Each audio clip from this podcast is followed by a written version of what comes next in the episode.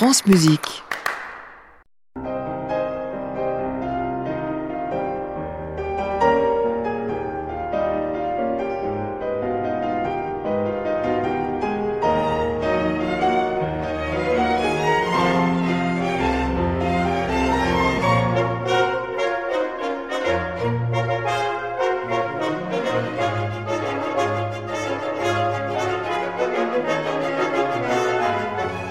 Carrefour des Amériques. Une coproduction des médias francophones publics. « 1954, le voyage de Manuel Rosenthal à La Havane.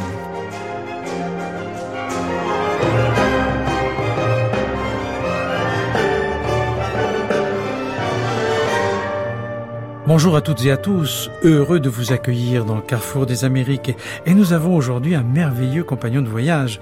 Il s'agit du compositeur et chef d'orchestre français Manuel Rosenthal. Après avoir dirigé l'orchestre de Seattle aux États-Unis de 1948 à 1951, il retourne en Amérique en 1954.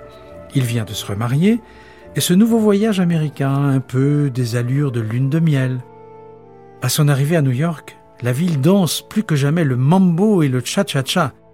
Cette année-là, le cabaret très sélect du Château Madrid, dans la 48e rue au coin de Lexington Avenue, accueille toujours beaucoup de musiciens cubains, et notamment Facundo Rivero, dont le nouveau cha-cha-cha fait fureur à New York. Nina, Nina, rien de rien, en quelque sorte.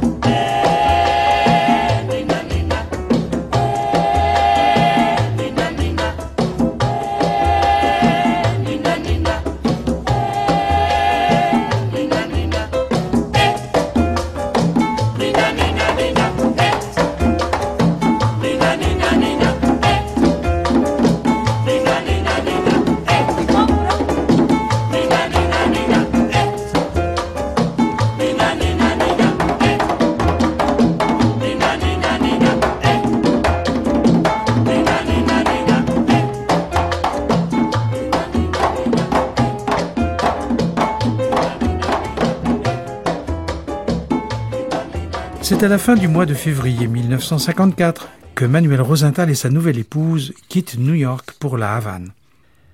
Manuel Rosenthal n'a jamais oublié leur arrivée à l'aéroport de Rancho Boyeros. Nous avons encore presque dans les narines l'odeur, en arrivant même à l'aéroport, les odeurs épicées de Cuba, qu'on n'a jamais retrouvées nulle part. J'ai dirigé l'orchestre pendant trois mois. Alors, on nous a dit, bon, nous vous n'allez pas passer tout ce temps-là à l'hôtel, et on nous a loué un petit appartement, pas loin du théâtre, vous pouvez y aller à pied. Et alors, c'est ce qui était hallucinant, c'était quand on se promenait dans les rues, ce qui nous est arrivé, parce que nous avons fait aussi de très longues promenades, et où on était euh, perdu, on ne savait pas comment revenir à, la Havane. Alors, je me souviens à un moment, un endroit où on disait comment va-t-on revenir au centre de la Havane? Nous avons demandé notre chemin, enfin comment revenir en ville, à des, une cafetière, je me souviens, enfin à des, gens dans la rue. Tous nous parlaient de la guagua. Alors, qu'est-ce que ça veut dire? Qu'est-ce que c'est que ça? On n'a pas compris. Jusqu'à un moment où un autobus s'est arrêté devant nous. Ils ont dit la guagua. alors c'est comme ça qu'ils désignent l'autobus. Et puis alors une chose qui nous, obsédait, c'est que quand on, on baladait dans les rues de la Havane, alors, c'était plein de. Il y a eu très peu de grands immeubles à ce moment-là. C'était surtout des, villas. Alors, il y avait des, porches sur lesquels, à la fin de la journée, naturellement, les gens euh, venaient prendre le, frais, tous sur des rocking chairs. Alors, ça devenait hallucinant. On passait pas de long d'une avenue et euh, on passait devant une cinquantaine de, de femmes qui se balançaient sur leur rocking chair.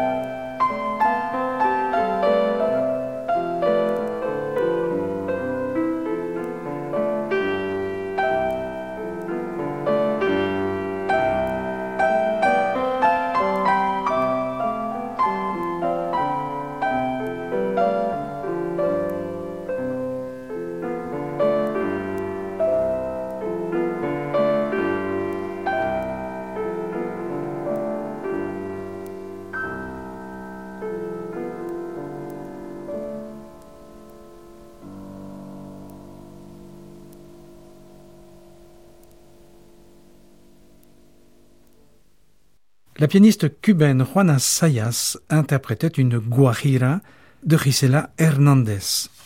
Et nous continuons à flâner dans la Havane avec Manuel Rosenthal juste après son arrivée fin février 1954. Il vient de s'installer dans un immeuble du quartier du Vedado dont il aime beaucoup les petites villas très élégantes. Les villas de type euh, naturellement euh, sud-américain. Le, petit immeuble où nous avions un appartement, c'était plein de ces, de ces villas très, très chic, c'était un quartier très bien euh, habité. Et puis alors, dans les quartiers populaires, c'était la même chose, mais en plus modeste, naturellement. Mais on est allé assez loin, même à pied. On s'est baladé dans, les, la banlieue, quoi, de la Havane, tout ce qu'on pouvait faire euh, à pied. Et puis, on a pénétré alors dans ville, dans le quartier qu'affectionnait Hemingway, nous sommes allés d'ailleurs rendre des verres dans le bar où Hemingway allait toujours là après. La bodeguita. Voilà, après une pêche au, gros poisson, à l'espadon. Enfin, ça a été un moment euh, pittoresque, évidemment, très très loin, et de l'Amérique du Nord, et encore plus de, de l'Europe.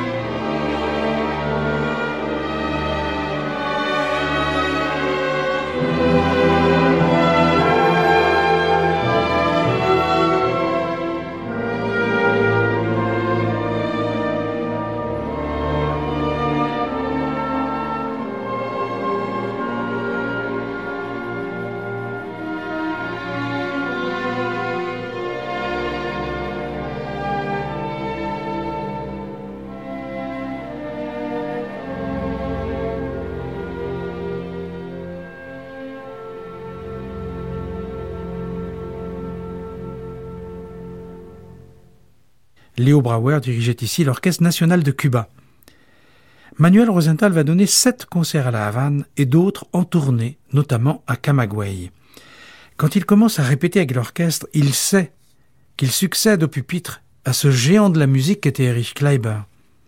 Le retour de Kleiber à Cuba en 1954 avait été particulièrement émouvant pour le chef autrichien après tant de mois loin de sa chère ville de la Havane. Il avait dirigé la symphonie du Nouveau Monde de Dvorak et la pathétique de Tchaïkovski. Erich Kleiber était ensuite resté un moment à Cuba, et Manuel Rosenthal a pu ainsi le rencontrer. Manuel Rosenthal qui a aussi lié amitié avec le compositeur cubain Harold Gramaches, dont il a dirigé la sérénade pour cordes. Il nous parle d'abord d'Erich Kleiber. Je l'ai vu à Cuba, à La Havane, et très gentiment, il est, il est venu. Venu pour moi, naturellement. Mais enfin, il est revenu sur le théâtre de, ses activités de, guerre. Et tout de suite, il savait que j'étais là, alors il m'a euh, contacté, nous sommes venus, nous avons déjeuné ensemble, etc. L'un des, des musiciens que j'admirais le plus de parmi les chefs d'orchestre allemands. C'était le plus complet. Et puis un homme d'un très grand caractère, euh, l'orchestre était bon, naturellement formé de toutes sortes d'émigrés. Il y a des Allemands, euh, des Russes, des Polonais, enfin bon, et très peu de, très peu de Cubains. Euh, par contre, il y avait un adjoint, un assistant, qui était cubain, lui. Et puis alors, j'ai beaucoup rencontré les compositeurs cubains, dont Gramaches et d'autres. Et nous avons beaucoup vu les Gramaches, parce que ils étaient d'abord très agréables, tous les deux très distingués. Une femme ravissante et, extrêmement charmante. Lui était très cultivé. Et nous nous sommes revus à Paris parce qu'il a été le premier ambassadeur de Castro ici.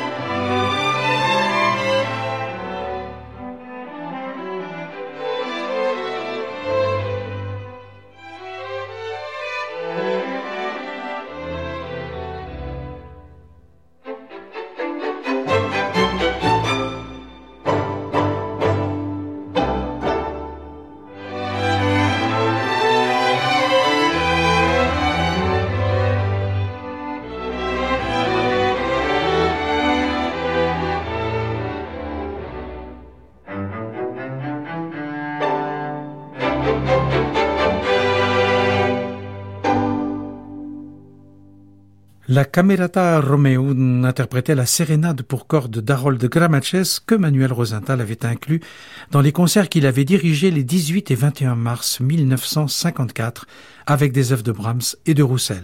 Manuel Rosenthal. Je suis allé diriger à Camagüey et puis euh, il y a eu un moment où nous avons bénéficié de 2-3 jours de, de congé, enfin pas de répétition, et on nous a offert ce qu'on voulait comme voyage à l'intérieur. Alors nous avons pris un car, je me souviens épatant, le chauffeur admirable, qui a traversé toute l'île pour nous mener euh, jusqu'à Trinidad. Ça, nous avons touché là le Cuba qui datait de Christophe Colomb. Évidemment, on répétait à La même, chaque programme était répété. Aussi, on m'a invité à faire des concerts de musique de chambre d'un très haut niveau. Il y avait à ce moment-là un violoncelliste qui a ensuite, je crois, émigré à Porto Rico, qui s'appelait Adolfo Odnoposov. Il était professeur là-bas, il jouait admirablement du violoncelle, c'est un grand violoncelliste. Sa femme, qui était une très bonne pianiste, l'accompagnait, et il donnait beaucoup de concerts de musique de chambre, mais d'un très haut niveau. Je me souviens d'un programme Indemnite, par exemple. On faisait beaucoup de musique ah à, la, ah, Mais quel genre de public venait, par exemple? Vous vous souvenez un peu de ça, non? On s'était plein. C'est que je, je, sais pourquoi on était obligé de, de, répéter, parce que la salle n'était pas assez grande. Pour épuiser le nombreux public, on devait répéter les concerts. C'était très chaleureux. D'abord comme accueil, il y avait toujours beaucoup de monde. Il y avait beaucoup de choses. Il y avait aussi une troupe de danseurs dont la... Alicia Alonso. Oh, elle était célèbre. Alors il y avait beaucoup de spectacles de danse là-bas, mais de spectacles modernes. C'est-à-dire, on dansait sur les musiques de Stravinsky, de Bartok. il y avait un grand mouvement culturel à la Havane.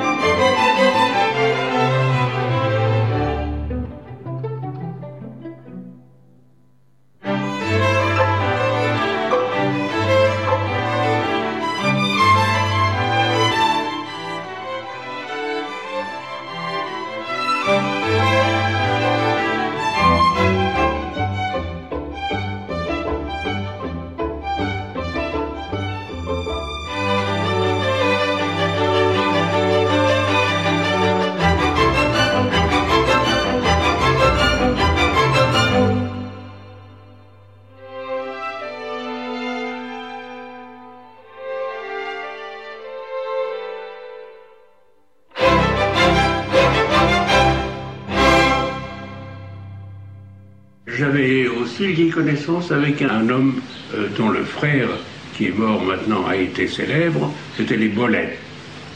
Alors il y a un, grand pianiste et son frère était chef d'orchestre. Il avait une femme qui était un architecte de très grand talent et qui avait fait leur maison, qui était, je dois dire, l'une des découvertes que nous avons faites, ma femme et moi, de l'architecture moderne. C'était ravissant et en même temps tout à fait fonctionnel. Enfin, tout, était arrangé de façon à bien vivre. Elle avait un très grand talent. Alors, très gentiment, il me suivait tout le temps, il venait aux répétitions. Et après les concerts, alors, nous nous rencontrions à un grand café qui s'appelait El Carmelo, en face le théâtre. On a goûté la cuisine qui est très bonne, la rose à la cubana. Ma femme en rêve, elle en a fait de, temps à autre et ça nous rappelle notre séjour à Cuba. Enfin, nous allons garder un souvenir très précis et au fond très marqué. On regrette que ce soit devenu impossible à cause de la situation politique et puis on plaint ces pauvres gens qui étaient très sympathiques, aussi bien les gens du peuple, parce que je me souviens, les grammaches nous, nous ont amenés dans les, marchés, où on bouffait euh, sur les éventaires, on, faisait cuire des saucisses, etc. On bouffait là, et on se baladait, euh, et c'était très, très sympathique, toujours très gai d'ailleurs, gai, tout le monde chantait. Et alors, très croyant, dans les autobus, au-dessus du siège du conducteur, il y avait toujours l'image de la, de la Sainte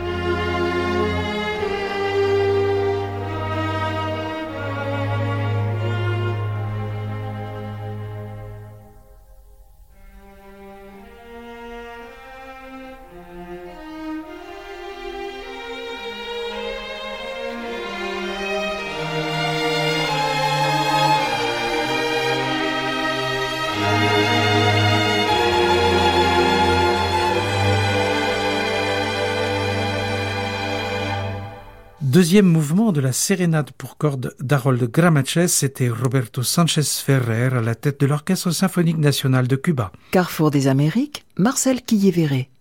Le violoncelliste Adolfo Otnopozov était d'origine argentine. Il résidait à l'époque à Cuba.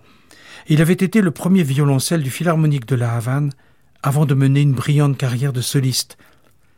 Manuel Rosenthal l'avait invité à jouer les 4 et 7 mars le Chelomo de Max Bruch pour violoncelle et orchestre. Cette même année, 1954, Adolfo Otnopozov crée à La Havane, avec son épouse la pianiste Berta Huberman, une œuvre que lui avait dédiée un jeune compositeur cubain de 29 ans, Aurelio de la Vega. Il s'agissait de La légende d'un Ariel créole.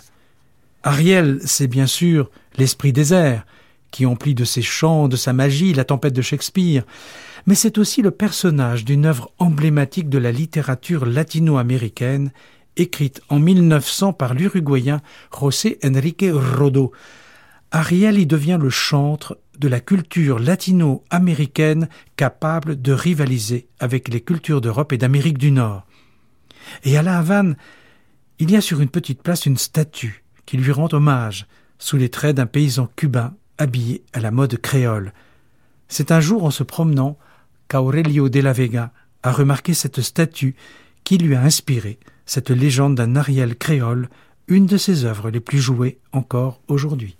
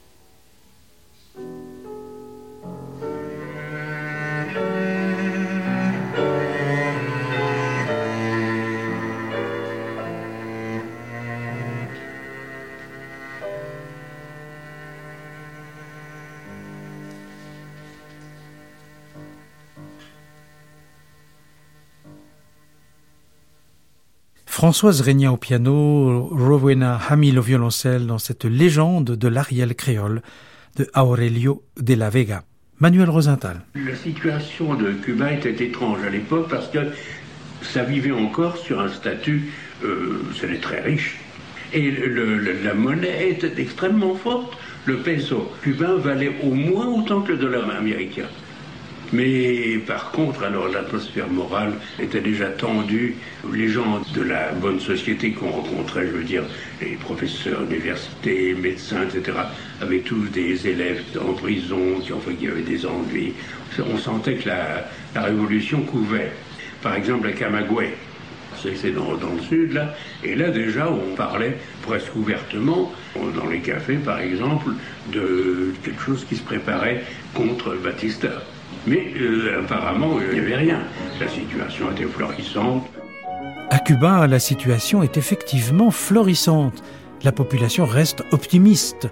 D'autant plus que le mouvement des travailleurs et le mouvement de défense des prisonniers politiques a forcé Batista à accorder une amnistie générale. Cuba et la Havane vivent toujours dans la même effervescence.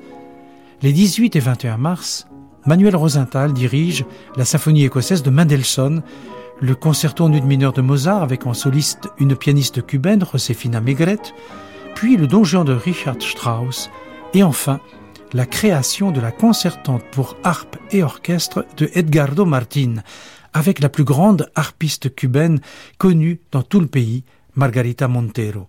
L'enregistrement sur le vif au théâtre Auditorium nous est parvenu en 1994 grâce à Harold Gramaches, responsable de la musique ces années-là.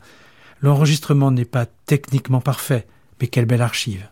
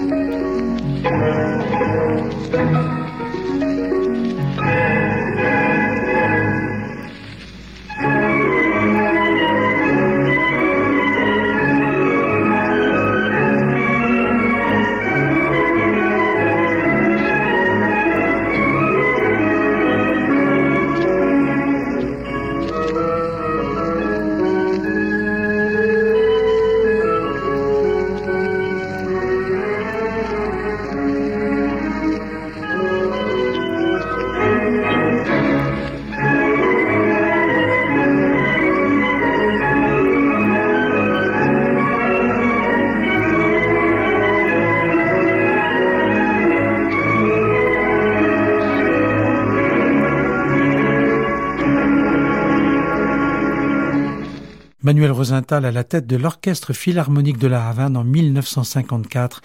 Margarita Montero jouait de la harpe dans ce concerto de Edgardo Martin. Manuel Rosenthal et son épouse ont quitté la Havane au printemps, avec tant de beaux souvenirs en mémoire. Après Erich Kleiber en janvier, l'Autriche est à nouveau à l'honneur à la Havane. L'année 1954 s'achève par deux sublimes récitals d'Elisabeth Schwarzkopf, les 2 et 3 décembre au Théâtre Auditorium. Un programme sans concession qui a attiré un large public, c'est-à-dire pratiquement 5000 personnes. En effet, la deuxième partie était consacrée uniquement à Hugo Wolf. Comme on le lit dans la presse, le public, un instant déconcerté, a été entièrement conquis par la musique de Wolf et après un silence impressionnant, a ovationné Schwarzkopf. Elle avait fait de Wolf son cheval de bataille. Au festival de Salzbourg, une année auparavant, en 1953, elle avait donné un récital entier consacré à ce compositeur, récital conçu avec le chef d'orchestre Wilhelm Furtwängler qui l'accompagnait au piano. Il s'interprète ici deux leaders extraits des chants italiens, Mein Liebster hat zu Tisch et le sublime Vasol der Zorn. Quel est donc mon amour, cette orage qui vous consume? Suivi d'un lit des chants espagnols. Mon ami, que porte en elle cette terre qui vous fait pleurer si amèrement Oh mon amour, c'est une grande douleur, mais pour vous, elle porte ces fleurs que je vous offre.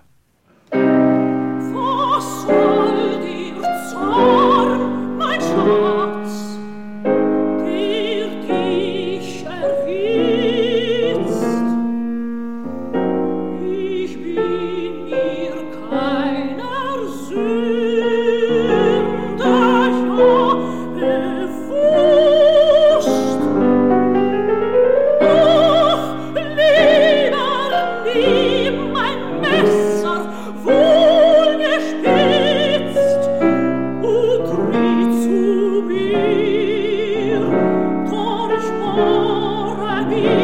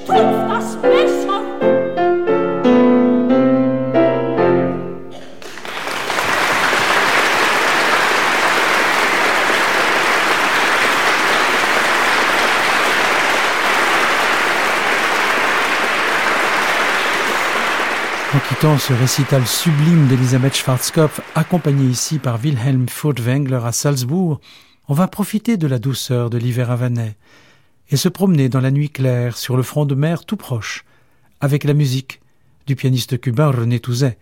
Il joue toujours avec son orchestre en Californie et sur la côte est des États-Unis, et dans l'intimité, il continue à composer une série de danses cubaines pour le piano, en rêvant à son pays qu'il n'a pas revu depuis longtemps.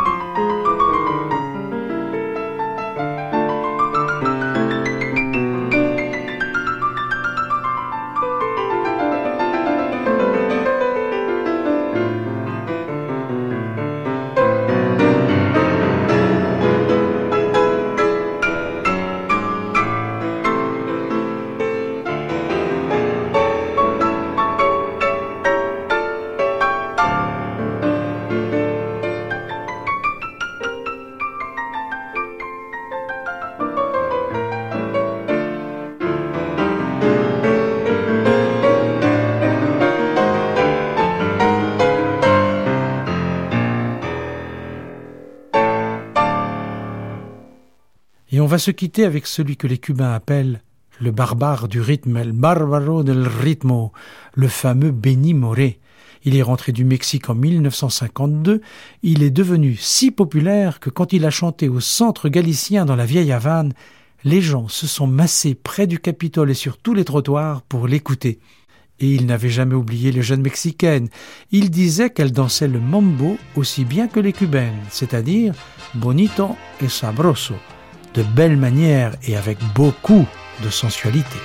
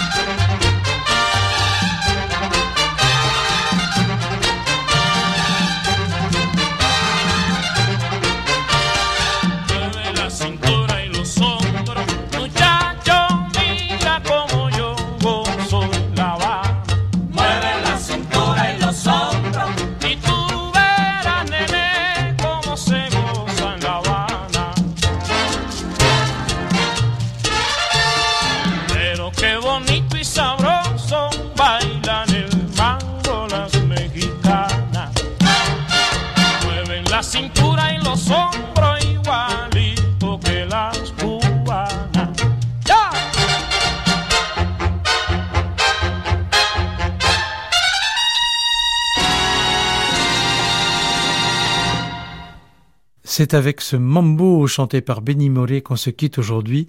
On va se retrouver dans le prochain Carrefour des Amériques, bien sûr. Une émission des médias francophones publics réalisée par Géraldine Prutner et Cédric Chatelus. Une émission qu'on peut écouter et réécouter en podcast.